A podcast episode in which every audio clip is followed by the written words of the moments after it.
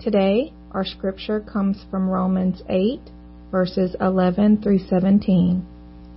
If the Spirit of Him who raised Jesus from the dead dwells in you, He who raised Christ from the dead will give life to your mortal bodies also through His Spirit that dwells in you.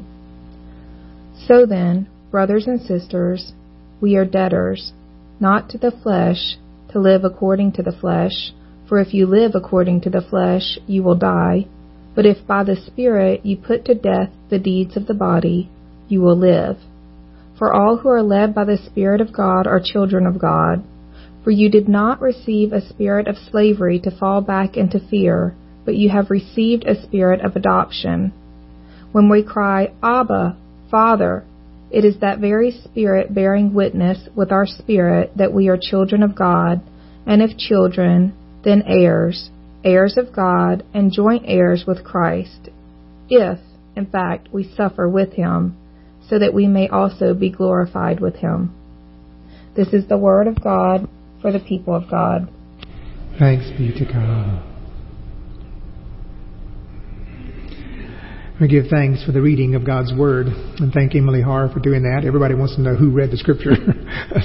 we appreciate Emily for doing that. And as we have heard the reading of God's Word, we now seek its meaning and understanding for our lives today. And so we pray, Come, Holy Spirit, as we have heard your Word read, now may you open our minds and our hearts to receiving your message to us. And may the words of my mouth, God, and the words that I proclaim and the meditations of our hearts in this place be acceptable to you. May they be empowered by your Holy Spirit to bring glory to you and to you alone. We pray this in Jesus' name. Amen. Well, I'm sure that most of you are familiar with the uh, Toy Story movies have been out over the years? yeah, I see some raising of hands. Uh, um, in fact, if you have small children or grandchildren, that is almost inescapable that you're uh, familiar with those things. You, surely you know those movies, and I have to confess, they are one of my favorite animated series of movies. Uh, last year, when Toy Story 4 came out, I could hardly wait to go to the theaters to see it. And in this latest Toy Story movie that came out last year, the little girl known as Bonnie lost all of her uh, art supplies on her first day of kindergarten. But Woody was there to help. And he did so by recovering several items that he found in a nearby trash can, including a plastic uh, spork and a couple of uh, popsicle sticks. And from these things, uh, Bonnie makes a new friend that she calls Forky. And of course, he comes to life, uh, just like all the other toys in the movie. But Forky's experience was different than the other toys in the movie because he was not created in a toy factory like all of them. He was pieced together from spare parts that came out of a trash can and, and put together with Elmer's glue. And this creates something of an existential crisis for him because he thinks that he belongs in a trash can. And uh, he keeps trying to go back to the trash can instead of thinking that he belongs in a little girl's toy collection. And so he, he insists on returning back to the trash can. That's home for him. That's where he thinks he belongs. He wants to be thrown away with the rest of the trash because he sees himself as being nothing more than trash. And it becomes Woody's mission at that time to prevent him from returning to the trash can and throwing his life away, to help him to realize who he really is. That he is an object of love, created by a little girl who loves him very much. Of course, that's the plot for the movie. Hope it didn't spoil it for you if you hadn't seen it yet. But I think one of the reasons that um, the Toy Story movies are so popular is because they um, often address themes that adults can relate to as well such as in this movie, where the questions are being posed Who am I? Am I just trash? Or am I treasure? Why am I really here? Now, those are questions that uh, I think most of us ask, at least at some point at various times in our lives. And these are questions that find their answer in the gospel of Jesus Christ. We're in the second week of a series of sermons that we're calling Real ID. And the purpose of this series is to help us rediscover who we are in Christ Jesus. And in last week we discovered that we are who God says we are. That we are a new creation in Christ. That we have been made right in our relationship with God through the grace and the power of God's Holy Spirit and His, His love for us and the death that Jesus gave on the cross. And having been made right in our relationship, part of our new identity in Christ is that we are now God's ambassadors, that we are God's representatives to the world. That's part of who we are, part of our real ID. Today we're going to explore this idea a little bit further by looking at our potential in Christ. Who we are, what we're called to be in Christ. And I think that when we understand more of who we are in Christ, that helps us to define our sense of purpose and how we can make a real difference in this world that we live in. There's an old story that's been told a million times, and I'm sure you've heard it, uh, but it so fits what we're going to be talking about today, I'm going to make it a million and one today. So a teacher asked her elementary class, what do you want to be when you grow up? And you got all the typical answers. I want to be a doctor. I want to be a policeman, a firefighter, a truck driver. I want to be a professional athlete, and on and on it goes. However, one boy says, I want to be possible. When she asked, why do you want to do that? He said, because every time I get in trouble, my mother tells me I'm impossible. So I, when I grow up, I want to be possible. well, you know, the good news of the gospel of Jesus Christ is that we can all be possible. We may, by nature, be quite impossible at times. Uh, but the fact is, even though we may feel more at home in the trash can of life as opposed to being on a shelf of prized possessions, uh, the, you have the potential. You have the potential of being so much more to the power and the grace of God at work in your life. In fact, that's really a part of who you are as a new creation in Christ. You can be made possible. Uh, you know, I think we all know this. Uh, we, we all understand that we've been forgiven and we've been made right in our relationship with God through His grace. Uh, we all know that with the power of God's Holy Spirit, we now have the unlimited potential of becoming all that God created us to be. We know this up here because we've been taught it. We've been uh, listening to it preached over and over again for most of our lives if you grew up in the church. But for some of us, these truths have not made their way into our day to day life's experiences. For some of us, we spend most of our days still being somewhat impossible, still falling short of living up to our potential as a new creation in Christ. And so today I want to offer you some daily reminders, some things that you can remind yourself of on a daily basis that would help you uh, rise above these limitations of who you think you are and to become more of the person God created you to be. Uh, these are truths that will help us to focus on our real ID of who we are in Christ. And the reason that I, I say that these are reminders that you have to focus on and tell yourself constantly every day as, as much as necessary is because every day we face moments of what I would call identity crisis. Every day we're faced with temptations Every, every day we're faced with opportunities that we can minister to someone, that we can offer grace to others, we can bless someone. Times when we feel the Holy Spirit is prompting us to, to give and to serve and to encourage other people around us to do something, to say something. Every day we have conversations with our family, with our, our friends, our co-workers, and, and every day we face challenges when it comes to living a life for Christ. And during those moments, we have to decide who will we be? Will we respond like trash or will we respond like treasure? Will you succumb to fear?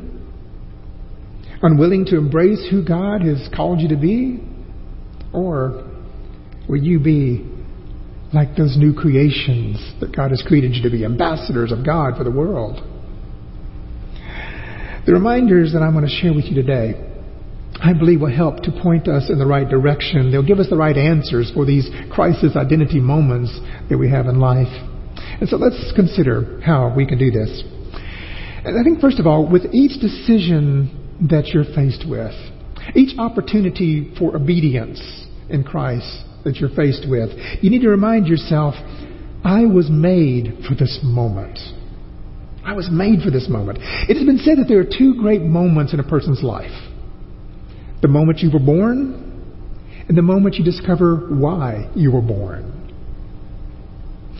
The truth is, many people go through their entire lives and never experience that second epiphany. If you've read the Old Testament book of Esther, if you haven't, I hope you will, or maybe you've seen the movie on Esther they put out a few years ago. Uh, it's a wonderful story of how someone experienced that moment where they discovered why they were born. Esther was an orphaned Jewish girl who lived during the time of Babylonian captivity. And being a Jew, she was uh, among those who were being held captive by the Babylonians and enslaved, uh, uh, forced into slavery. And one day, she was discovered by the king, the Persian king known as Ahasuerus. He saw her and was so captivated by her beauty that he made her his wife.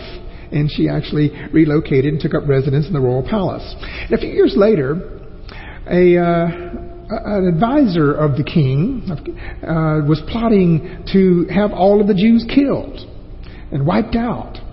And so Esther's cousin Mordecai reached out to her and, and pleaded with her to go to the king and to put a stop to this. Now, at first, Esther um, was reluctant to do this because uh, this is really not the place of a queen to make such a request. In fact, it was quite risky. It could cost her her life if the king uh, was unhappy with the request. But eventually, Mordecai persisted and he pleaded with her, and he said to her, And who knows? But that you have come to your royal position for such a time as this. Well, finally, Esther decided to do the right thing. She went to the king. He listened to her, and he put a stop to this sinister plot. It's a great story, but I really love that line from Mordecai where he says, For such a time as this. In other words, for such a time as this, this is why you were born. And we can see how those words apply to those major life defining moments, such as in this story. But what I want you to recognize is that they also apply to those dozens of micro moments in your life every day. Opportunities you have to do the right thing. Those opportunities you have to offer encouragement. The opportunities you have to help someone who is in need around you the opportunities you have to worship and to study and to pray and to, to uh, spend your time productively in life. As you encounter each of those moments, you can honestly say, I was made for such a time as this. For I was made for worship. I was made to serve. I was made to give. I was made to encourage others. I was made for obedience. I was made for such a moment as this. As Paul says in verse 14 of our text today, he says, All who are led by the Spirit of God are children of God. This is who you were made to be. As Paul says in Ephesians, so be imitators of God as God's beloved children. In other words, in every opportunity that you encounter in your life, and that's pretty well every day of your life, you have the ability to say, This is not a throwaway moment, for I was made for such a moment as this, to do what is right, to do the Christ like thing in all circumstances. This is part of who you were made to be. So, when you're faced with those moments where you're challenged to do and to be what God has created you to do and to be, remind yourself, I was made for this moment. Another truth I think you need to remember, and this helps us when it comes to living up to our potential in Christ, is to remind yourself that I have all the help I need in order to do and to be what God is asking me to do and to be. Uh, do you ever know what it's like? If you've been in business, you probably know what it's like to be understaffed, to not have the manpower that you need in order to get the job done. That's a frustrating thing when you don't have the knowledge or maybe you don't have the skills, the resources you need. It's very frustrating when you don't have what you need in order to accomplish something. I heard about a, a guy once whose boss handed him a $20 bill and said, take my car and go have it washed and waxed. And he was thrilled at this opportunity for two reasons. Number one, it gave him the opportunity to impress his boss. But it also gave him the opportunity to drive his boss's Mercedes, which is a big step up from his Ford Escort that he was driving at that time. So he goes to the car, and he is behind the office out in the back lot, and he, he goes to it, he gets the key, and he sits in the car, and he closes the door, and he puts the, the car, key in the ignition, and it was at that point that he began to panic. Because instead of seeing two pedals in the floorboard like he was accustomed to, he now sees three pedals, which means it was a standard. And he's never driven a standard before. He doesn't know, how to operate a, a manual transmission, has no idea how to drive this car. And he knew that if he went back into the office, he would certainly be ridiculed by everybody. And his boss would probably never give him the opportunity for such a recognition or opportunity again. And so what does he do? Now, this is before the days you have YouTube video where you can kind of quickly research or find an instructional video about anything and everything. So what's he going to do? Well, this is what he does. He put the car in neutral and he pushed it he walked it to the car wash that was down the street. It just happened to be re- nearby. Well, in life, I think there are many people who find themselves in similar situations. They know what they're supposed to do, they just don't know how to do it. They don't have the skills, they don't have the gifts, the abilities, the resources. They don't have the power to do what they know they should do or want to do. Well, shortly before Jesus died, remember how he tells the disciples, I will not leave you alone. I will send to you a holy comforter, the counselor, the Holy Spirit, who would be their teacher, their guide, the one who would encourage them and lead them, would always be with them. And what you need to know is that same promise that Jesus gave the disciples them, he gives to us. Jesus promises that when we turn to God and we rely on God, He will help us. He will encourage us. He will lead us. He will strengthen us. He will empower us to do whatever it is He's asking us to do.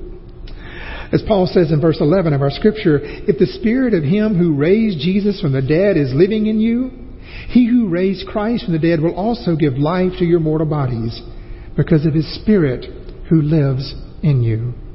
And then in verse 15, he says, You did not receive a spirit of slavery to fall back into fear, but you have received a spirit of adoption as the children of God.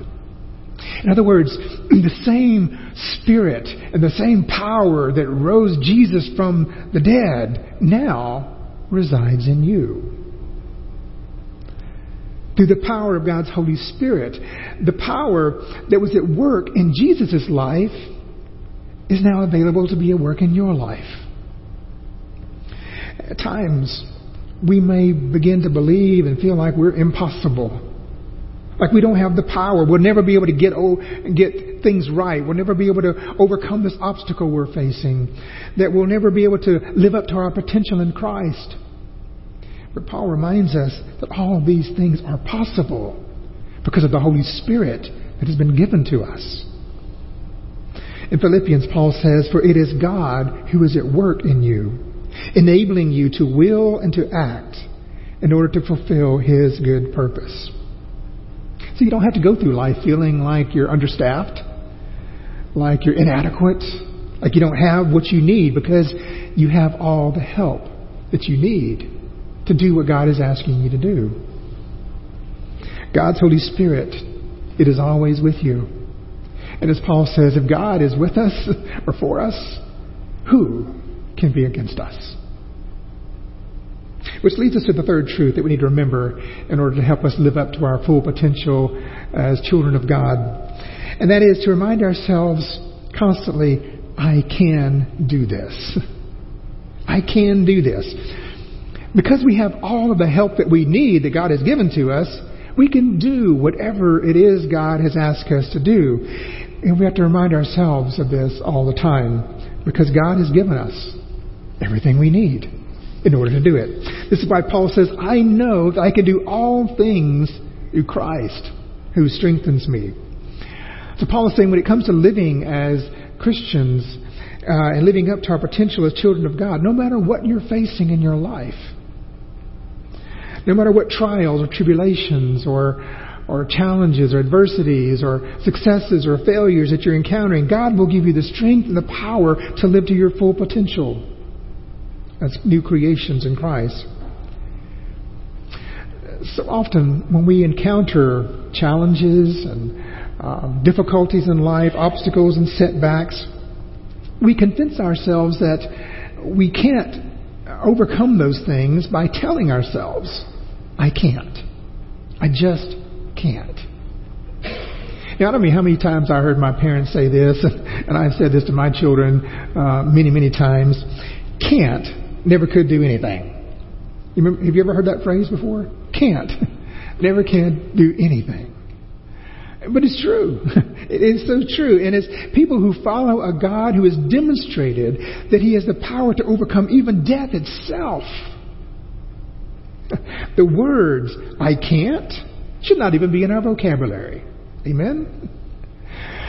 For too long we have lived in fear. We have convinced ourselves that we can't. But we should be living under the mantra, I can. I can do this. I can do this because greater is he that is in me than he that is in the world. This is why Paul says further down in this chapter, he says, Who will separate us from the love of Christ? Will hardship or distress or persecution or famine or nakedness or peril or sword? As it is written, For your sake we are being killed all day long. We are being counted as sheep to be slaughtered. No. In all of these things, we are more than conquerors through him who loves us. More than conquerors. Wow. What a label to hold on to. This is your potential. This is who you were created to be, to be more than conquerors. Listen, I don't know what battles you're fighting or struggling with when it comes to living out your potential as a follower of Jesus Christ. But I do know this. With God's help, you can overcome whatever sin it is you're struggling with in your life.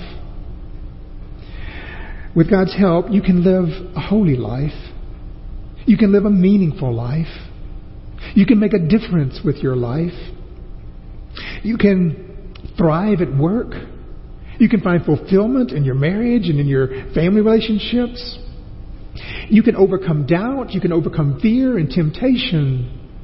You can do this not just in a squeaky, uh, just barely make the grade kind of way, because you are more than conquerors in Jesus Christ. As a child of God, you can be more than conquerors. Now, it's not that you're going to have some battles or setbacks along the way. We all do. But the victory is assured.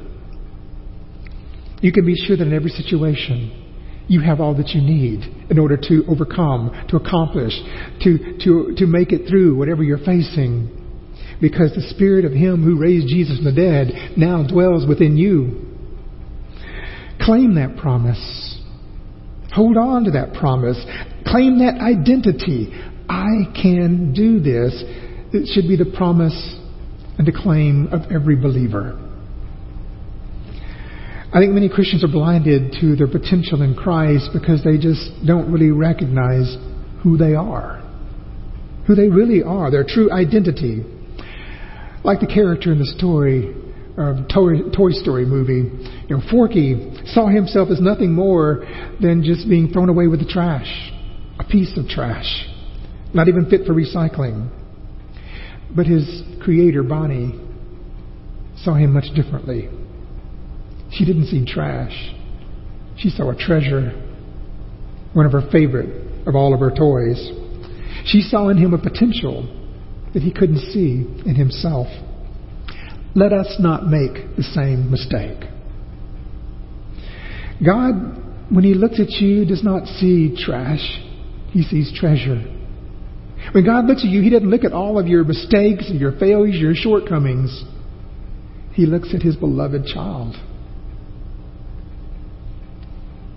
a person that is ready to rise to their full potential in Christ. For he created you to be like his son Jesus, to live like Jesus lived. And he's given you everything that you need to do that. He has given you all the power that you need, all the ability, the strength, the encouragement that you need to live a holy life, a life that is obedient to God and his will. So you may think at times that you're impossible. Um, but God says, no. You're not impossible. You are my child. And I created you to be possible.